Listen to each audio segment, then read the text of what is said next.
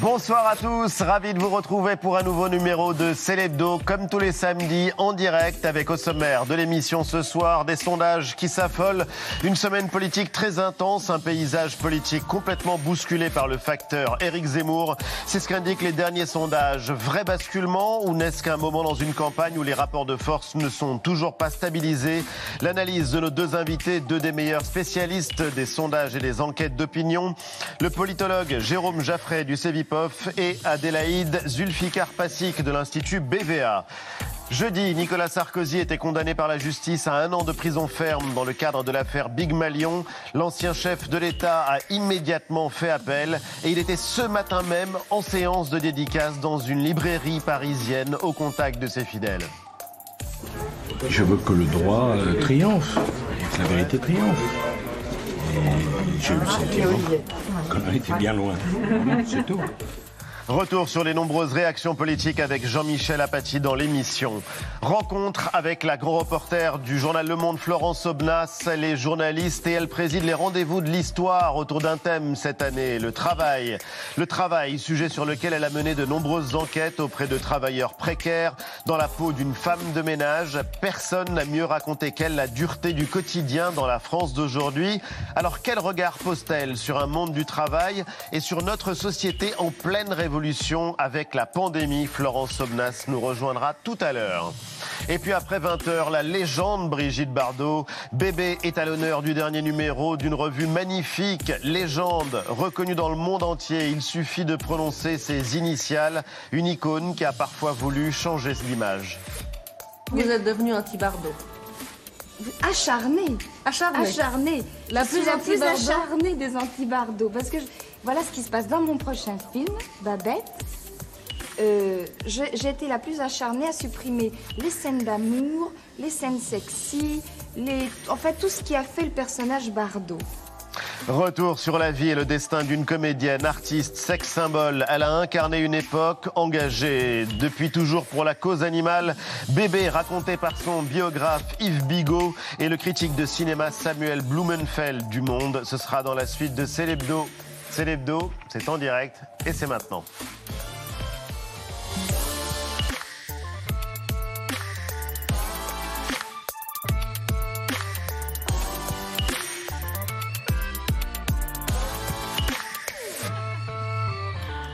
C'est l'Hebdo avec toute la bande que je suis ravi de retrouver. Mélanie, Jean-Michel, Eva, Antoine. Salut, tout va bien?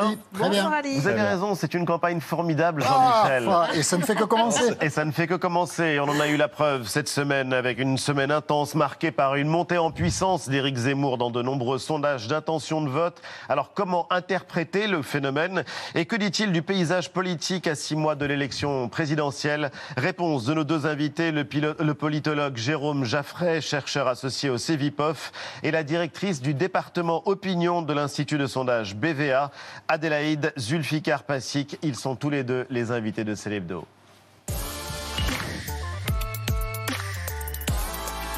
Bonsoir et bienvenue à tous les deux. Merci d'être avec nous pour nous aider à y voir plus clair sur ce qu'il s'est passé sur la planète sondage cette semaine. Dernier sondage en date, c'était hier soir, Ipsos pour Le Parisien, avec ces résultats qui vont s'afficher. Le président de la République, Emmanuel Macron, toujours en tête avec 26% des intentions de vote. Marine Le Pen à 16%, et une envolée d'Éric Zemmour qui est à 15%. Qu'est-ce qui vous marque le plus dans ce sondage qui a provoqué la stupéfaction, Adélaïde? Il y a beaucoup de choses qui sont marquantes. On pourrait s'interroger sur... Évidemment, je pense que ce qui retient le plus l'attention des médias, c'est le score d'Éric Zemmour qui talonne Marine Le Pen et qui vient bouleverser un petit peu le jeu. Donc je pense que c'est ça le plus marquant, avec toutes les questions que ça soulève. Est-ce que oui ou non il faut intégrer Éric Zemmour dès à présent dans les enquêtes d'opinion, alors même qu'il n'est pas officiellement candidat? Cela étant, vous vous êtes posé la question à BVA par exemple. Oui, j'allais dire, cela étant, ni Emmanuel Macron ni Marine Le Pen, enfin si Marine Le Pen oui, mais Emmanuel Macron ne l'est pas encore. On s'est posé la question, pour nos intentions de vote, mais nous on n'a pas encore commencé. On attendait le mois d'octobre que on va dire que l'offre politique soit un petit peu stabilisée pour nous lancer. On s'est posé la question dans notre baromètre politique politique mensuelle, voilà, avec cette question un petit peu presque déontologique pour nous, sondeurs, avec deux alternatives. Alternative 1, je l'intègre dans mon baromètre, ça veut dire que je lui donne une certaine légitimité, je lui confère un statut et il devient un homme politique, ce qui n'était pas jusqu'à présent. Donc on n'était pas très chaud. Et en même temps, alors même qu'il a tiré son livre à 400 000 exemplaires, qu'il s'en vend, je crois, 10 000 par jour depuis qu'il est en vente, est-ce que l'ignorer, ce n'est pas ignorer une partie de cette France qu'on prétend, nous sondeurs, ausculter, dont on prend le pouls quotidiennement. Donc voilà, donc on a tranché. Donc finalement, deux questions, et vous avez tranché. On a intégré dans notre baromètre politique et dans les intentions de vote, je pense que la bonne approche, c'est d'ailleurs ce qu'a fait Ipsos, c'est tester des hypothèses avec et sans Éric Zemmour. Et on va y venir justement. Qu'est-ce qui vous frappe, Jérôme Jaffré, lorsque vous regardez ce sondage ? Deux choses, pour compléter ce que vient de dire Adélaïde. D'une part, l'extrême droite en France, Le Pen plus Zemmour, a plus de 30% des suffrages. Premier élément, c'est donc un changement de niveau et un renversement de rapport de force avec la droite classique considérable, provisoire ou durable, mais considérable, qui bouleverse le jeu politique. Et deuxième élément, c'est l'incertitude sur la fiche du second tour, qui change la donne potentiellement pour Emmanuel Macron. Il partait pour affronter Marine Le Pen. Alors qu'il y a quelques semaines, il ne faisait pas de doute, en tout cas à la rentrée, qu'on aurait droit à un duel Macron-Le Pen au second tour. Il ne faisait pas de doute, mais on savait par les sondages, précisément, qui ont quand même leur utilité dans tout ça, les sondages. On voyait bien que les Français n'avaient pas envie de revoir cette affiche. Et certains sondages indiquaient même le rejet de cette idée. Ce qui menace d'ailleurs Emmanuel Macron, quand il sera lui-même candidat, de connaître le sort que Marine Le Pen connaît actuellement. Oui. Parce que si j'ai pas envie de l'un, pourquoi aurais-je envie de l'autre? La question va se poser. La parole à Mélanie, d'un mot. Pour vous, c'est un basculement, ce sondage, et l'envolée d'Éric Zemmour dans les sondages, ou est-ce que ça n'est qu'un moment dans une campagne qui est très loin d'être terminée? Je pense qu'on le saura rétrospectivement, et donc je dirais plutôt que pour l'instant c'est un moment fort, à la fois parce qu'il s'est passé cette envolée d'Éric Zemmour, et aussi parce qu'on a à gauche des choses qui se passent aussi avec Yannick Jadot, qui est maintenant désormais candidat, et qui, dans les sondages d'opinion aussi, apparaît en meilleure posture pour porter peut-être cette offre de gauche sociale, écologique, par rapport à Anne Hidalgo. Donc c'est une semaine en tout cas qui a son importance. Basculement ou moment ? Alors, c'est le champ politique qui m'intéresse. Les sondages, ce n'est pas le résultat du mois d'avril qu'on leur demande aujourd'hui de nous dire. Ils nous indiquent le climat et pèsent sur les stratégies des acteurs. Ce qu'ils indiquent, les sondages aujourd'hui, c'est une tentative de jonction d'une partie de la droite avec l'extrême droite. Ce qui est quelque chose de tout à fait nouveau dans le jeu politique, qui avait été évité depuis 30 ans. C'était la ligne de Jacques Chirac et la droite s'y était tenue. Mais là, on a une situation où une partie importante des électeurs de droite, de François Fillon de 2017, se reconnaît tout à fait dans Éric Zemmour. Donc c'est un changement du jeu politique lui-même. Alors justement, à qui Éric Zemmour prend-il des voix ? Ce qui est frappant, c'est que la chute de Marine Le Pen, quand Éric Zemmour entre dans les sondages, on la repère, elle dévisse à 16%, alors que quand on prend le scénario dans lequel Zemmour n'existe pas, eh bien, finalement, Marine Le Pen reste stable avec ses 25% d'intention de vote dont on parle depuis un moment. Est-ce que ça, c'est le signe, finalement, que Éric Zemmour parle davantage aux sympathisants RN plus qu'aux LR? Et est-ce que, si cette tendance-là se confirmait, les deux courbes, Zemmour-Marine Le Pen, pourraient se croiser ? Alors, je pense qu'en fait, il prend des voix aussi bien chez les sympathisants LR que chez les sympathisants RN. Simplement, d'un point de vue symbolique, c'est beaucoup plus visible pour Marine Le Pen qui, lorsqu'il n'est pas présent, fait jeu égal avec le président de la République, alors que dès que Zemmour rentre dans le jeu, elle est nettement distancée. Mais quand vous regardez les chiffres, on s'aperçoit que Éric Zemmour capte aujourd'hui un quart de l'électorat de François Fillon de 2017, un quart également de l'électorat de Marine Le Pen. Et quand vous vous intéressez plus globalement à la perception par les sympathisants LR et RN d'Éric Zemmour, il fait jeu égal avec quasiment 4 sympathisants sur 10 de part et d'autre qui aspirent à ce que Éric Zemmour joue un rôle à l'avenir dans la vie politique. Mais comment on explique du coup cette chute forte de Marine Le Pen dans les sondages? Est-ce que c'est une erreur de stratégie, cette fameuse carte de l'apaisement avec liberté, liberté chérie, ce fameux slogan? Ça a éloigné une partie très radicale de ces sondages. Sur Marine Le Pen, je dirais qu'elle a commis l'erreur gigantesque que s'est passée dans... D'autres ont fait avant elle, je pense à Lionel Jospin en particulier, elle s'est occupée du second tour en oubliant son premier tour. c'est-à-dire qu'elle était dans le duel avec Emmanuel Macron et a pensé qu'on refaisait la même mécanique et que donc elle allait propulser au second tour et que son problème, c'était cette fois-ci de réussir un débat avec Emmanuel Macron et d'obtenir un score très élevé. Rêvait-elle peut-être de la victoire. Et puis elle s'aperçoit qu'il faut en fait s'occuper du premier tour. Ouais. Et donc, elle rétropédale à toute allure, change de stratégie et maintenant essaye de revenir pour rattraper des électeurs. C'est très très difficile quand on rattrape des électeurs. Un mot sur ce qu'a dit Adélaïde sur la droite et LR. Il faut bien comprendre que ce qui se passe casse complètement la campagne interne de désignation du candidat des Républicains. Pourquoi ? Tout simplement parce que c'est Zemmour qui monte à toute allure, que les candidats de droite baissent, eux aussi, que dans le sondage d'Ipsos, ce fameux sondage d'Ipsos, Xavier Bertrand n'est même plus en situation d'être le troisième, il est quatrième derrière Zemmour, alors qu'il en était resté à ce simple argument de campagne de dire « mais je suis le mieux placé quand vous êtes plus situation ». Donc, et l'intérêt qu'on porte, une des choses les plus frappantes pour moi, au-delà de l'incertitude du second tour, c'est l'absence de souffle de campagne des candidats, hormis Éric Zemmour. C'est ça le problème. Hormis Éric Zemmour, alors je ne sais pas si c'est du souffle. Vous ne vouliez pas répondre à la question, mais quand on vous écoute, on a plus l'impression d'un basculement que d'un moment. En tout cas, il a de la suite dans les idées, Éric Zemmour, et il y a quelque chose d'assez sidérant, et j'aimerais bien que vous nous disiez ce que vous en pensez, c'est que Éric Zemmour le disait déjà dans son précédent ouvrage, Le Suicide français, et il le maintient, Vichy, le maréchal Pétain ont sauvé des Juifs pendant la Seconde Guerre mondiale. Je dis que Vichy a protégé les Juifs français et qu'il a donné les Juifs étrangers. Qu'aujourd'hui, on trouve ça abominable. Et c'est abominable, puisque ces pauvres gens sont morts. Grâce à des policiers, et malgré Vichy, malgré Pétain, malgré Berland, malgré Bousquet. Mais bien sûr, les Français ont sauvé des Juifs. Mais le principe même de la zone libre a sauvé des Juifs. On est en 2021, c'est une régression historique formidable. La réhabilitation du maréchal Pétain, comment est-ce que c'est possible, tout simplement ? Et ce qui est d'autant plus stupéfiant, par ailleurs, il dit « je suis l'héritier du général de Gaulle, mon parti c'est le RPR », et ce qui est honteux, c'est que les Républicains ont trahi le gaullisme. Et LR a une ligne, pas d'alliance avec l'extrême droite, vous le disiez. Pourquoi ils ne définissent pas une ligne avec quelqu'un qui est aux antipodes de l'héritage gaulliste ? Il faut juste préciser une chose, c'est que le lendemain sur LCI, Éric Zemmour a refusé de revenir sur la polémique, comme s'il avait compris qu'à force de dire des trucs aussi ignobles, parce que je ne sais pas comment on peut les qualifier autrement, à force de dire des trucs aussi ignobles, il va casser la dynamique qu'il a mise en place. Et donc il vaut mieux qu'il ne parle plus de Pétain. Il le pense, hein. Il le pense complètement, mais sans doute il en parlera moins à l'avenir, parce qu'il voit que ça peut lui coûter des voix. Mais pourquoi est-ce qu'il aura autant de mal à... Comment on a autant de mal à définir une ligne par rapport à quelqu'un qui tient des propos pareils ? À droite. Je pense en fait qu'il a... Alors par rapport à ce que disait Jérôme Jaffré, par rapport au fait que Marine Le Pen a un peu enjambé quelque part le premier tour, c'est aussi l'effet Zemmour, c'est aussi la conséquence de cette espèce d'effort de Marine Le Pen de se dédiaboliser.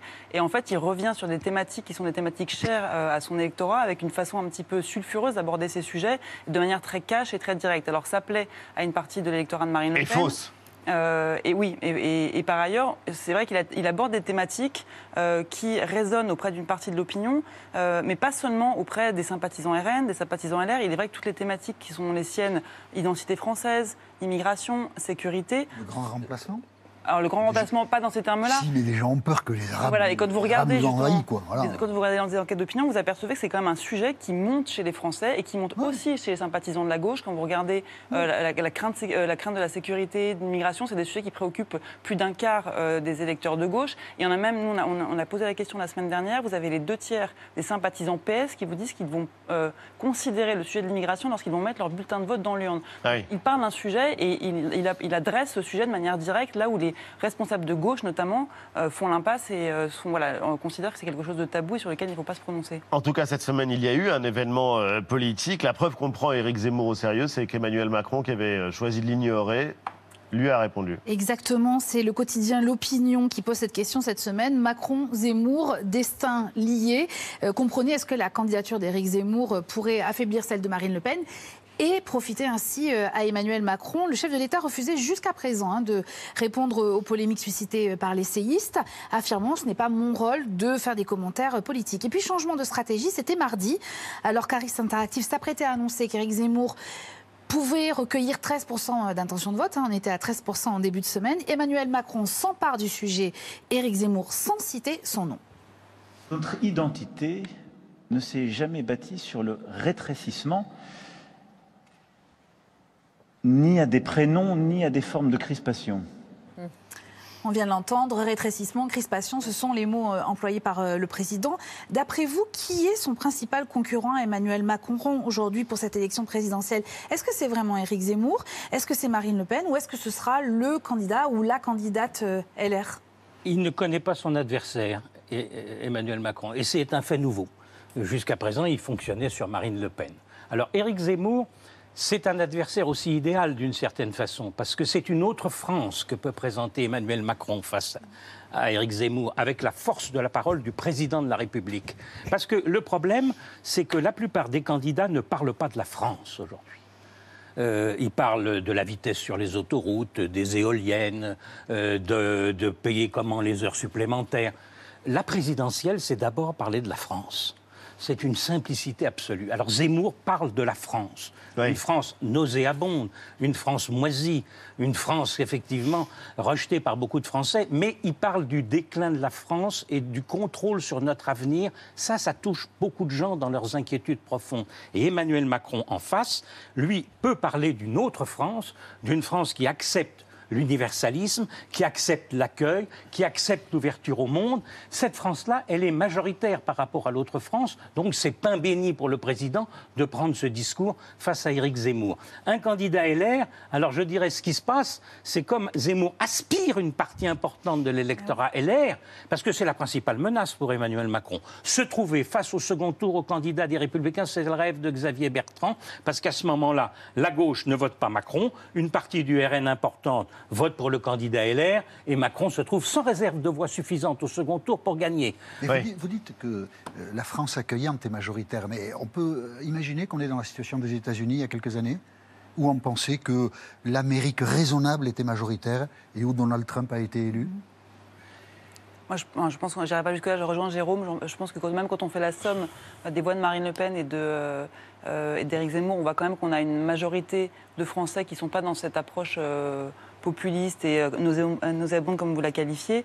C'est pour ça d'ailleurs que je pense que quel que soit son adversaire, effectivement, que ce soit Marine Le Pen ou Éric Zemmour, Emmanuel Macron est plutôt, alors je ne vais pas dire en bonne position, parce qu'un sondeur à cette échéance du scrutin ne se prononcera jamais là-dessus, mais c'est vrai qu'il aborde la campagne plutôt dans de bonnes conditions, ne serait-ce que parce que par rapport à ses prédécesseurs à la même échéance, il a une bonne perception. Il est plus populaire. Il est plus populaire. Mais il arrive surtout aussi. Il est surtout comment ? Hillary Clinton aussi à l'époque. Mais revenons en France malgré tout, parce que c'est vrai qu'il y a un contexte social. Il y a une question pour le coup qui concerne le quotidien des Français, c'est le pouvoir d'achat. Oui, là c'est le pouvoir d'achat, il n'est plus question d'immigration. Le pouvoir d'achat, c'est l'une des principales préoccupations des Français, la cinquième, selon un sondage Ipsos dévoilé le mois dernier, on en avait parlé ici même. Mais ce pouvoir d'achat pourrait bien remonter dans le classement de ces préoccupations, compte tenu de chiffres récemment annoncés, des chiffres qui sont à la hausse, celui du prix de l'essence d'abord, dans de nombreuses stations, on l'a plus ou moins tous constaté, celui du prix du gaz ensuite, plus 12,6% pour le prix réglementé depuis hier vendredi. Et puis celui de l'électricité également, plus 12% en principe pour février prochain. Une flambée des prix de l'énergie donc qui inquiète l'Élysée et Matignon à 6 mois du premier tour de la présidentielle. Du coup, jeudi soir, le Premier ministre a tenté de jouer les pompiers. Il a annoncé des mesures d'urgence, prix bloqué pour le gaz après l'augmentation et une baisse des taxes sur le prix de l'électricité. Le Premier ministre, Jean Castex, jeudi soir sur TF1. Nous allons mettre, pour le gaz, pour l'électricité, en place ce que j'appellerais un bouclier tarifaire. Nous allons bloquer. Il n'y aura plus d'augmentation du prix du gaz, c'est-à-dire celles qui sont envisagées. J'ai ce pouvoir. Autre point très douloureux pour les Français, l'électricité. Oui. Il y a une nouvelle hausse dans les tuyaux, février prochain, plus 12%. Cette hausse va-t-elle avoir lieu ou pas? Nous l'empêcherons en diminuant une taxe sur l'électricité qui existe. Nous limiterons la hausse de l'électricité à 4%. Quel est l'objectif là, de Jean Castex? C'est d'éviter un nouveau soulèvement avec, à la manière de ce qu'on a connu avec les Gilets jaunes il y a quelques mois. Parce que vous souriez, Jérôme Jaffré, oui. en écoutant Jean Castex. Forcément. Non, mais ce qui dit j'ai le pouvoir d'empêcher les hausses, comprenez, les Français doutent de cet immense pouvoir. La vérité, c'est que je ne crois pas tellement à un risque de mouvement social type gilet jaune. C'est-à-dire que quand ce type de hausse arrive, c'est le jeu international, c'est comme une fatalité. Les gilets jaunes, ce qui est insupportable, c'est la taxe carbone installée par le gouvernement pour vous obliger à moins utiliser votre voiture et à faire votre transition écologique vous-même, alors que quand on habite et qu'on est loin des villes, qu'on pour son travail on est obligé de prendre sa voiture, c'est une situation qui est apparue intolérable aux Français. En revanche, le risque, c'est le risque immense pour Macron, le risque politique. Emmanuel Macron comptait arriver à la présidentielle en disant « J'ai relevé le pouvoir d'achat des Français durant mon quinquennat ». Suppression de la taxe d'habitation, montée de la prime d'activité, enfin toute une série de mesures qu'il voulait citer et mettre en valeur. Mais si les Français subissent de plein fouet une hausse importante des prix de l'énergie, parce que les prix de l'énergie, ça retentit très fortement sur le budget des ménages. Oui. C'est plus de 10% du budget d'un ménage. Et quand vous avez, par exemple, 3 voitures chez vous parce que vous habitez à 20 ou 30 km, que les conjoints travaillent, qu'il y a un grand-fils ou une grande-fille qui a besoin d'une voiture, chou, la montée est vertigineuse. Donc, si déjà les Français sur le pouvoir d'achat, ils doutent toujours. Quand quelqu'un vous dit, un politique dit, il a augmenté, les gens disent, cause toujours. Même après-guerre, quand il augmentait de 7 à 8% par an, les Français n'y croyaient pas. Mais si en plus vous avez une forte hausse des prix de l'énergie, ça casse complètement la campagne Macron de dire pendant mon quinquennat le pouvoir d'achat a augmenté. Donc le gouvernement agit pour limiter ce risque. Est-ce que les sondages font la politique ? Alors, c'est une question difficile, mais... Non, c'est pas une question si difficile. Le moment est venu de l'aveu. C'est pas une question si difficile, parce que la question déjà de savoir si les sondages influencent le choix des électeurs, la réponse, elle est alors de manière un peu simpliste et simplifiée, mais la réponse, elle est oui, au même titre qu'une information, qu'une actualité, qu'un événement, qu'un éditorialiste qui prend la parole sur un sujet. Mais la question, je pose, qui se pose avec plus d'acuité encore maintenant, c'est au-delà de la question de l'influence sur le vote, c'est la question de l'influence sur la sélection même des candidats. C'est un peu ce que disait Jérôme tout à l'heure. On voit bien avec à la fois le sondage qu'ont commandé les Républicains à un échantillon de sympathisants LR pour y voir un petit peu plus clair. On voit aussi avec Jadot qui pourrait se positionner maintenant comme le leader naturel de cette gauche écologique et sociale. Et on voit aussi avec ce qui se passe avec Éric Zemmour. C'est cette question-là qui se pose et qui, à mon avis, est plutôt un révélateur d'un malaise, en fait, de l'affaiblissement de certains partis politiques, du brouillage idéologique, de l'émiettement de l'offre qui fait qu'on observe les sondages comme une boussole, parce que dans ce paysage un petit peu fragmenté, déboussolé... Illisible, c'est une manière de se repérer. Est-ce que c'est une bonne chose? Je ne pense pas. Est-ce que les sondages en sont responsables? Je ne pense pas non plus. Alors en tout cas, Mélanie, il y a quelque chose de frappant, c'est qu'on est à quoi? 6 mois et demi de l'élection présidentielle, si on regarde les précédents, et vous aimez l'histoire, Jérôme Jaffré. Du coup, c'est plein d'enseignements, donc en disant, mais allez voir justement ces chiffres-là, il y a 5 ans. Que disait-il à 7 mois du scrutin en 2016? Eh bien, figurez-vous qu'en septembre 2016, Emmanuel Macron ne devenait jamais président de la République, même pas qualifié pour le second tour de la présidentielle. À l'époque, il plafonnait entre 14 et 15% des intentions de vote.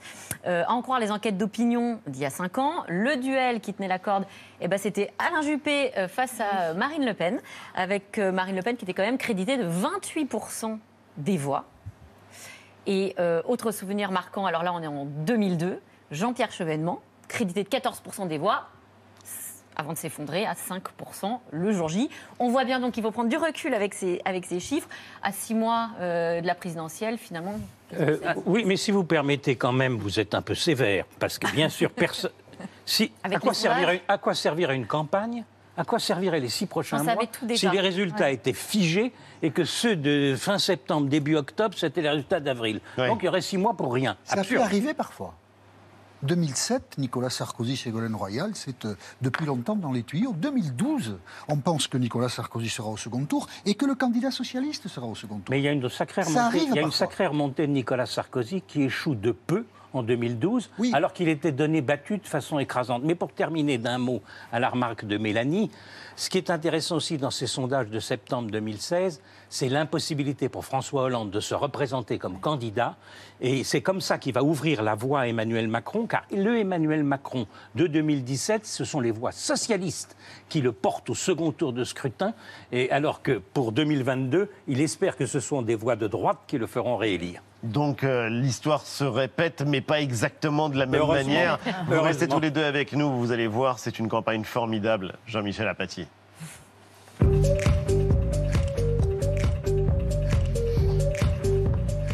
Mais oui, campagne formidable. On ne le souligne pas assez, mais dans une campagne formidable, il y a de l'humour. Gérald Darmanin, ministre de l'Intérieur.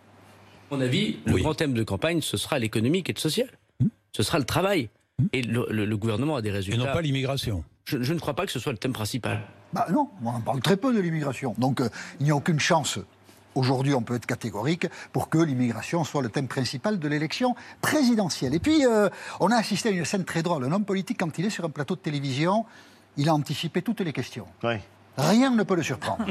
Xavier Bertrand, France 2, jeudi soir. Vous pensez sérieusement que si je n'étais pas aujourd'hui le mieux placé, vous pensez que je serai devant vous ce soir pour vous expliquer mon projet? Pour l'instant, vous n'êtes même pas au second tour dans les sondages.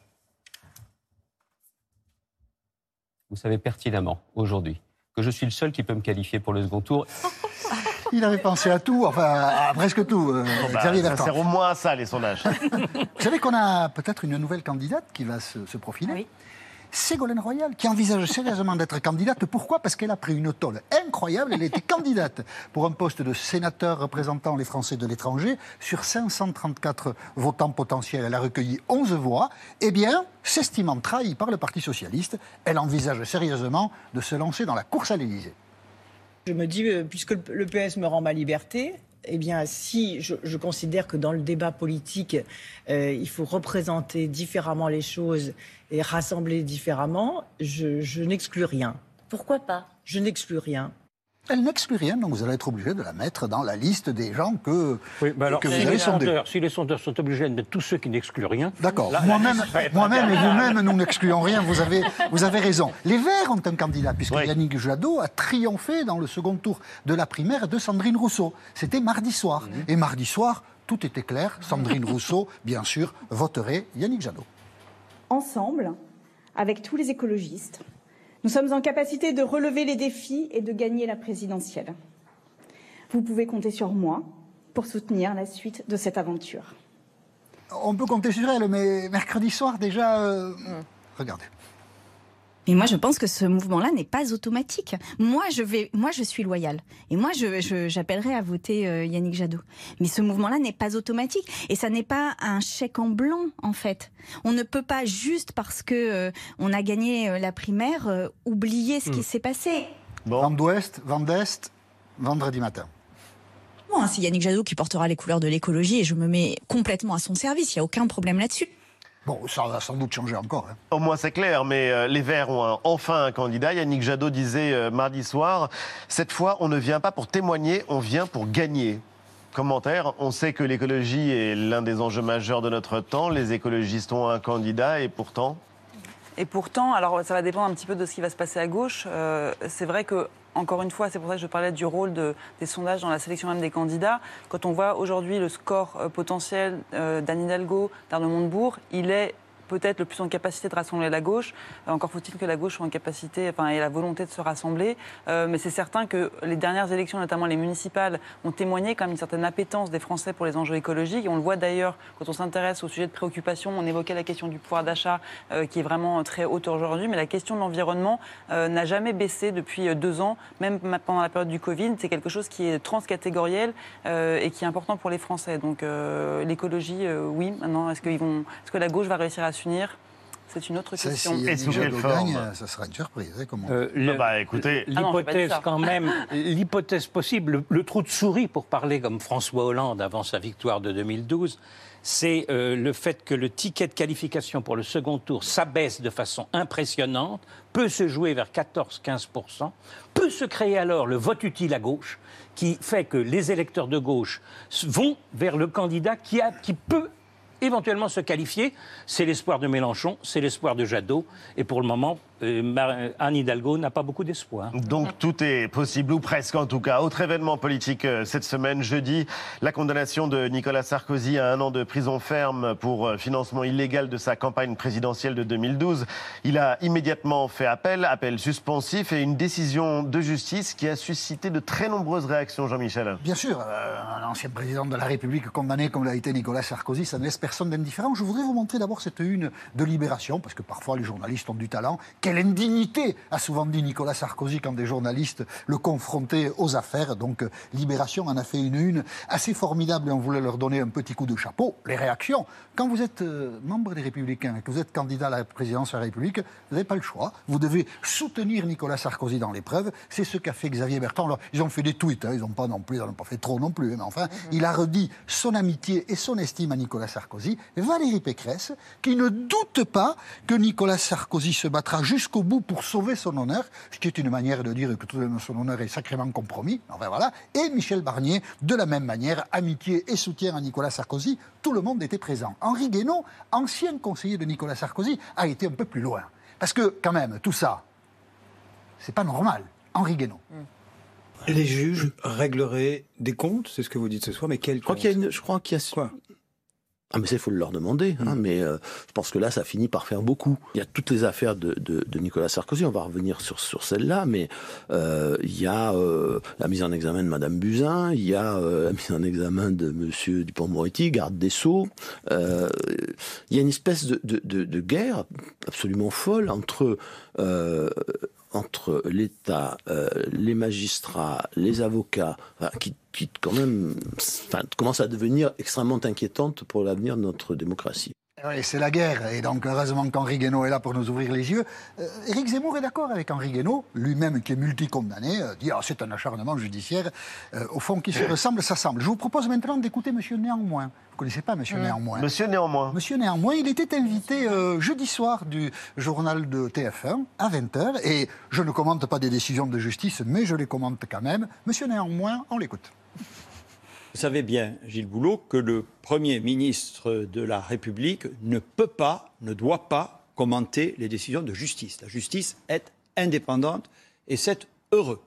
Néanmoins, je voudrais vous dire à titre personnel que je voudrais, dans ces circonstances, manifester mon amitié et mon affection au président Nicolas Sarkozy, auprès duquel j'ai travaillé pendant près de 2 ans et dont je sais l'engagement qui a été le sien pour notre pays.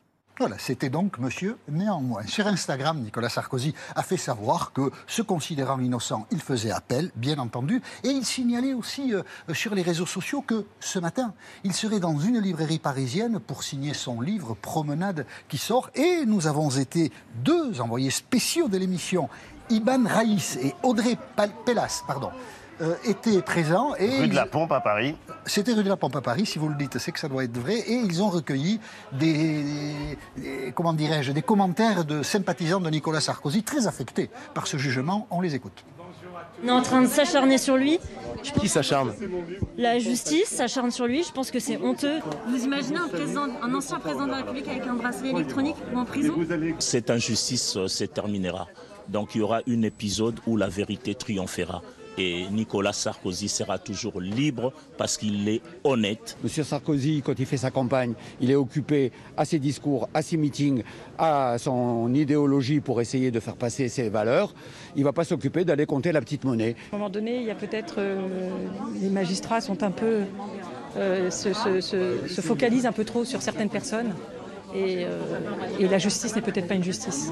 Voilà. Quelquefois. C'est peut-être triste parce qu'on aimerait vraiment croire en notre justice en tous les cas.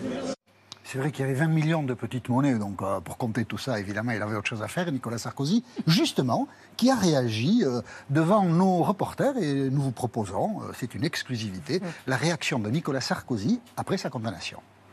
Quand cette période, ça fait du bien aussi d'avoir de l'affection de la part de gens qui sont... Vous, ça fait du bien d'avoir de l'affection dans la vie ? Vous, ça vous fait pas du bien ? Comment vous avez vécu ces 2 derniers jours ? Non, calmement. J'ai dit ce que j'avais à dire. Je veux que le droit triomphe et que la vérité triomphe. Et j'ai eu le sentiment qu'on en était bien loin. Voilà, c'est tout. Mais la réaction des gens, j'ai reçu des milliers de témoignages, montre que bien au-delà des gens qui m'aiment ou qui m'aiment pas, ils ont compris. Vous savez, les gens ne sont jamais dupes, ils comprennent tout. Ah ouais, les gens comprennent tout. Ils ne sont jamais dupes. En l'occurrence, comment expliquez-vous, mais c'est vraiment une question politique, que tout le monde le soutienne à droite? Pas seulement à droite. Hein. Vous avez entendu Jean Castex. Nicolas Sarkozy, c'est un distributeur de voix pour 2022. C'est quelqu'un dont l'avis va compter pour les électeurs de droite. Donc tous les candidats potentiels à l'élection présidentielle à LR ont besoin du soutien de Nicolas Sarkozy. En tout cas, si Sarkozy fait savoir que tel candidat... c'est les adhérents qui vont voter, hein. Alors, les adhérents, ils sont sarkozystes à 100%. Les petits témoignages que vous avez recueillis, d'abord, montrent que la justice est perçue comme totalement politisée et orientée, et n'est pas acceptée comme l'élément indépendant d'autorité qui tranche en matière de droit, est perçue comme un acteur politique. Ça, par des gens qui se déplacent un samedi matin dans une librairie. Oui, mais c'est une partie des Français de droite voit ça, un acharnement contre Sarkozy. Donc, Sarkozy, par ailleurs... Emmanuel Macron, s'il a besoin, s'il devait affronter, c'était en danger dans un second tour de présidentiel, l'avis de Sarkozy compterait beaucoup. D'un mot, ça veut dire qu'il a encore un poids politique dans son camp, un poids politique certain. Ah ça c'est certain, oui. C'est certain. Oui, ça, il a un poids politique dans son camp. Est-ce que j'allais dire en revanche, parce que ça m'inspire, il y a un sujet dont on n'a pas parlé, alors qu'on a tous les yeux rivés sur les sondages et sur cette campagne et cette présidentielle, c'est la question de la participation et de l'abstention. Une décision de justice comme celle-là, je pense quand même qu'elle vient ajouter de l'eau au moulin de la défiance des Français. Et voilà, et on voit bien, on l'a vu lors des dernières régionales et départementales avec un record absolu. On voit d'ailleurs dans les premières enquêtes d'opinion que le taux de participation potentiel, alors on a du mal à le mesurer, ce taux de participation de plus en plus, mais il est inférieur à ce qu'on mesurait à la même période en 2016. Et donc, moi je pense qu'on est tous rivés sur cette campagne et sur la ligne d'arrivée, mais attention quand même à réussir à embarquer les Français, à les intéresser et leur montrer le sens de leur vote. Alors justement, en un mot, qu'est-ce qu'il va falloir scruter de très près sur la scène politique les prochaines semaines? Les sondages. Et encore une fois, l'engagement des Français. Il faut parler aux Français, réussir à porter un projet politique. C'est ce que disait Jérôme tout à l'heure, qui porte une vision. Et dans l'actualité aussi, une semaine dans le monde.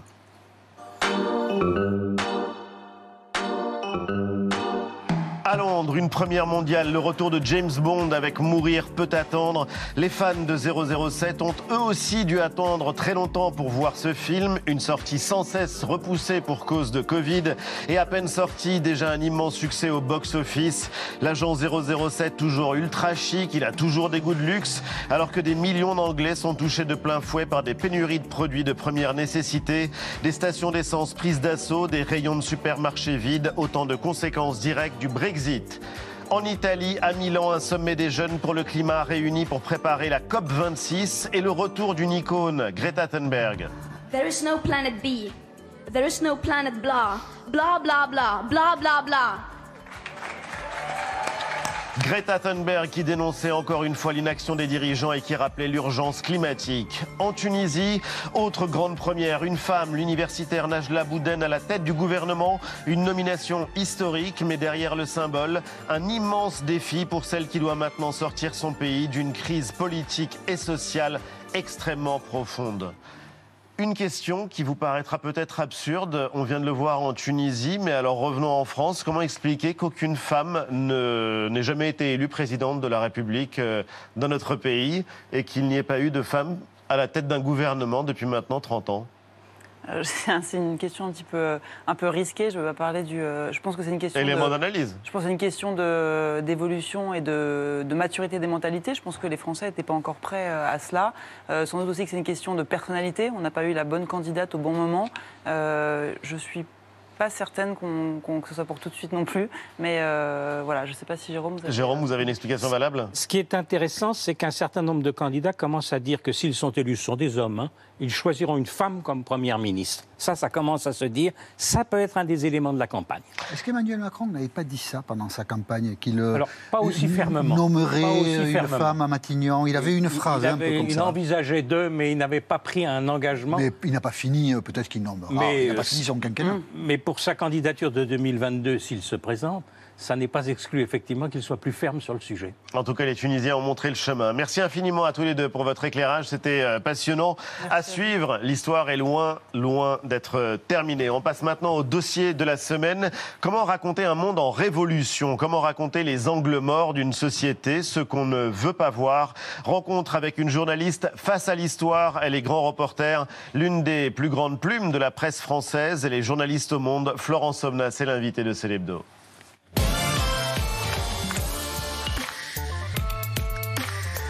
Bonsoir Présidente. Bonsoir. Et bienvenue Présidente des Rencontres de l'Histoire à Blois. Ça démarre mercredi prochain. Ce sont des centaines de conférences, de débats, d'intervenants mobilisés par l'Histoire. Le thème cette année, et on va y revenir, c'est le travail. Mais une journaliste qui préside un festival d'histoire, quand on vous a proposé de le présider, ça vous a pas étonné? Beaucoup. Oui. Ça m'étonne toujours, oui c'est vrai. Et, je dois dire, peut-être je vais enfin réussir une épreuve d'histoire. C'est ma chance. Enfin, ça y est. Et puis ça vous éloigne de l'écume des jours? Ça m'éloigne de l'écume des jours et c'est vrai que de plus en plus il y a ces liens-là entre l'histoire vivante, l'histoire que nous sommes en train de d'affronter aujourd'hui et l'histoire, les nécropoles, l'histoire des rois et des reines, toutes ces choses-là. Et du coup je trouve que c'est formidable, quoi. Les sciences sociales se réinventent souvent et j'espère que ce sera un de ces moments-là. Et vous faites partie de ceux qui justement essayent de raconter la société, la France d'aujourd'hui, ses mutations. Pourquoi le travail comme thème de ces 24e rencontres de l'histoire ? C'est à eux qu'il faudrait le demander, mais je trouve le thème formidable. Je trouve que c'est vraiment, aujourd'hui, en particulier avec la crise sanitaire, ça a mis en valeur, ça a mis en valeur la place centrale qu'avait le travail dans un certain nombre pour un certain nombre de personnes, hein, et le mouvement qu'il y a eu pour changer cette place centrale. C'est-à-dire qu'aujourd'hui, de plus en plus, un certain nombre de personnes ont dit bon, « Qu'est-ce que vous faites ?» Il dit « Ah bah maintenant j'habite Marseille ». On se dit « D'accord ». Donc il y a tout un tas qui se sont dit « J'habite Marseille, je télétravaille ». Voilà, c'est ça, ou « J'habite Marseille » comme si c'était une profession, si j'ose dire. Et donc il y a eu tous ces mouvements-là, ou alors carrément de dire, voilà, ça m'a permis de dire que mon travail n'est pas celui qui me convient, je vais en changer. Donc il y a eu un rapport au travail. Donc quelque chose comme une révolution qui serait en cours, comme s'il y avait eu un avant et un après, parce que vous avez raconté, on s'en souvient tous, la vie de travailleurs en immersion, les femmes de ménage, personnel soignant d'EHPAD, des caissières, mais c'est comme si avec la pandémie, le travail n'avait plus la même place dans le corps social. C'est vrai que le travail a longtemps façonné les vies, façonné la société. Alors ça le fait toujours, et pour un certain nombre de personnes, c'est incontournable. Enfin, je pense par exemple aux agriculteurs, je pense bien sûr à tous ceux qui ont dû sortir pendant le Covid, les hôpitaux, les grandes surfaces. Enfin, il y a des gens qui n'ont pas eu cette option B, si j'ose dire. Mais c'est vrai que cette place-là, elle change aujourd'hui. Donc pour ma génération, travailler, le travail qu'on avait était son identité. Je pense que ça le sera de moins en moins, ou en tout cas, ça pourra ne plus l'être. Et est-ce que vous réussissez à raconter la révolution du télétravail, par exemple, la place de plus en plus importante que prennent ce qu'on appelle les travailleurs des applis? Vous allez devoir vous mettre au vélo parce que... C'est gentil, je suis en fer quand même. Vous exagérez, alors d'accord pour l'histoire, mais pour le vélo. Je vous rappelle que j'ai été élevé en Belgique. C'est vrai. Et le jour du Paris-Roubaix en plus. Oui. Non mais en l'occurrence, ce que vous dites, c'est que... Enfin, vous avez montré la précarisation galopante du... quotidien pour beaucoup. Aujourd'hui, il faudrait s'y prendre différemment, vous, dans votre travail de journaliste, pour raconter cette révolution en train de se faire, cette société en train de changer? Je crois que les méthodes des journalistes, elles restent les mêmes. C'est cette société qu'on regarde et il y a toujours cette grande difficulté. C'est-à-dire qu'on a quelque chose sous les yeux et on ne le voit pas parce qu'on est justement en train de le vivre, on n'arrive pas à l'appréhender. Et comme journaliste, c'est finalement ces petits changements du quotidien qui sont les plus difficiles à raconter, les plus durs à attraper, si je veux dire. C'est-à-dire que, oui, très souvent, on n'y arrive pas, bizarrement. Et donc faire des gros titres, raconter les guerres, la terre qui tremble, etc.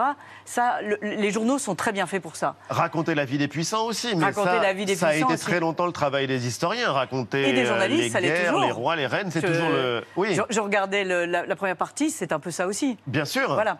Et c'est important, et bien sûr qu'il ne faut pas le contourner. Mais l'histoire est plus globale. Et je trouve que le journalisme... Il y a eu la révolution faite par l'école des annales, s'intéresser aux classes prolétaires, par exemple. Bien sûr. Et dans le journalisme... On l'attend. On l'attend.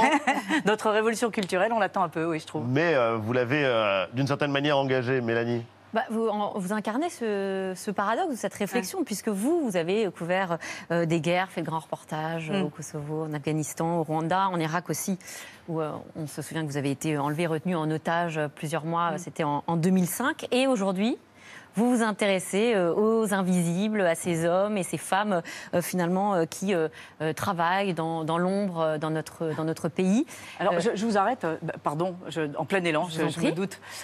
J'aime pas du tout. Invisible. Oui, c'est le mot invisible qui chaque fois me fait. Non, à chaque fois, ça me fait un peu bondir parce que c'est des gens très, très visibles. Enfin, qui ne va pas à l'hôpital, qui ne va pas au supermarché, qui ne va pas... Et je trouve qu'il définit davantage celui qui l'emploie que celui qu'il désigne. Mais justement... C'est-à-dire, c'est nous qui ne les voyons pas, mais exactement, ils sont très, très visibles. Ce sont ces gens-là que vous mettez en avant et vous avez cette réflexion... ils sont déjà en avant.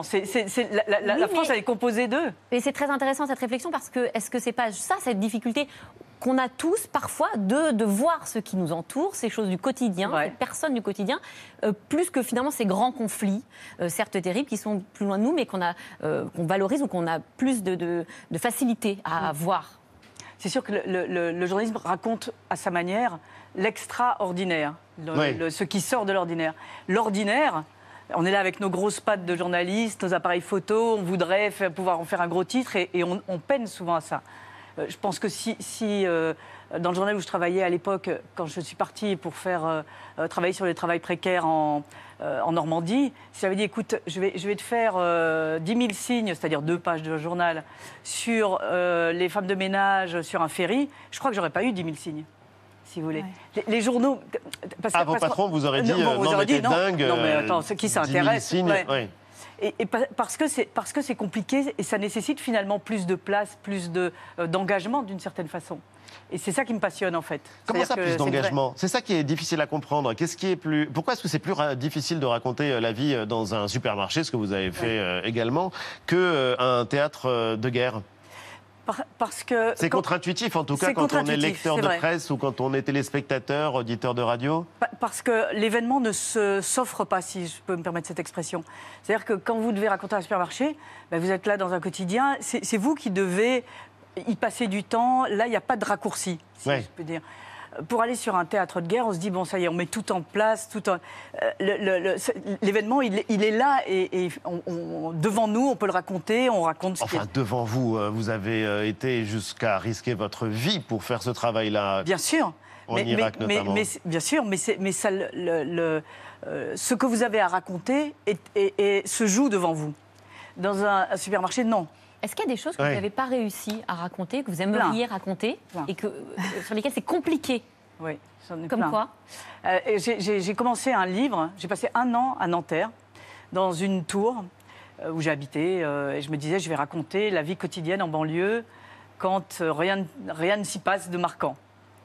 Et donc j'ai passé une année extraordinaire, j'ai adoré, j'ai gardé beaucoup de copains là-bas, etc. J'ai écrit le livre, c'était pitoyable. Ah oui? Oui, c'était raté. Pourquoi? J'ai pas réussi, j'ai pas réussi à attraper la réalité, comme vous le disiez. Oui, c'est ça. Et donc j'ai laissé tomber. Alors ça m'a beaucoup servi après, parce que c'est vrai que j'ai appris tout un tas de choses. Ça m'a permis de faire d'autres reportages. Mais cette idée-là, elle m'a échappé. Et je pense qu'il faut l'accepter. Quand on va à Blois, c'est donc pour s'intéresser à l'histoire évidemment, mais il y a aussi des dialogues, des rencontres, et vous allez notamment dialoguer avec un spécialiste de l'histoire des criminels. Et vous avez aussi travaillé sur le sujet, et on sait que la presse, elle raffole des faits divers. On en a encore eu un exemple cette semaine de serial killer. Est-ce que le fait divers fait diversion ?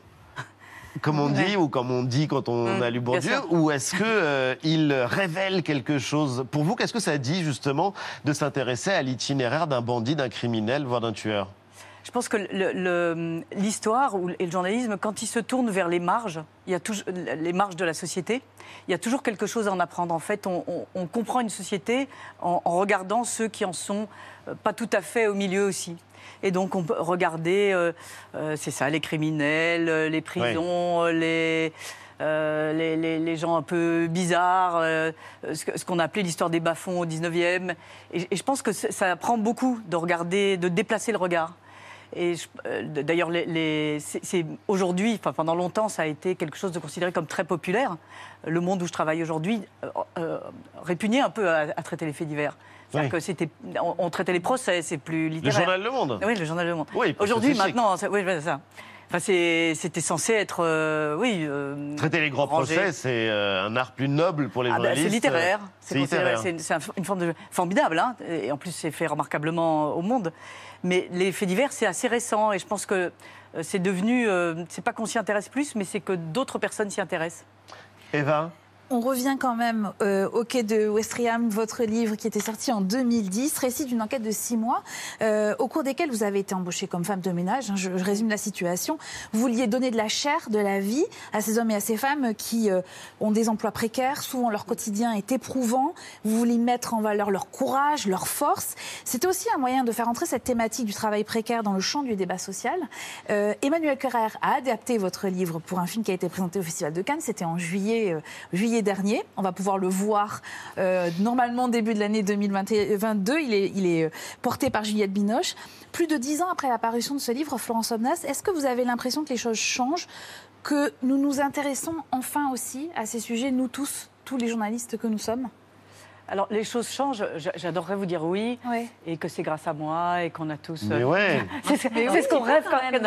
On en rêve quand on est en école de journalisme. On se dit, voilà, je vais révéler telle situation au monde, à la planète, à tout le monde. Et d'un coup, les choses vont basculer. J'aimerais vous dire ça, mais malheureusement, je pense que le journalisme est une condition nécessaire au changement, bien sûr, mais pas une condition suffisante.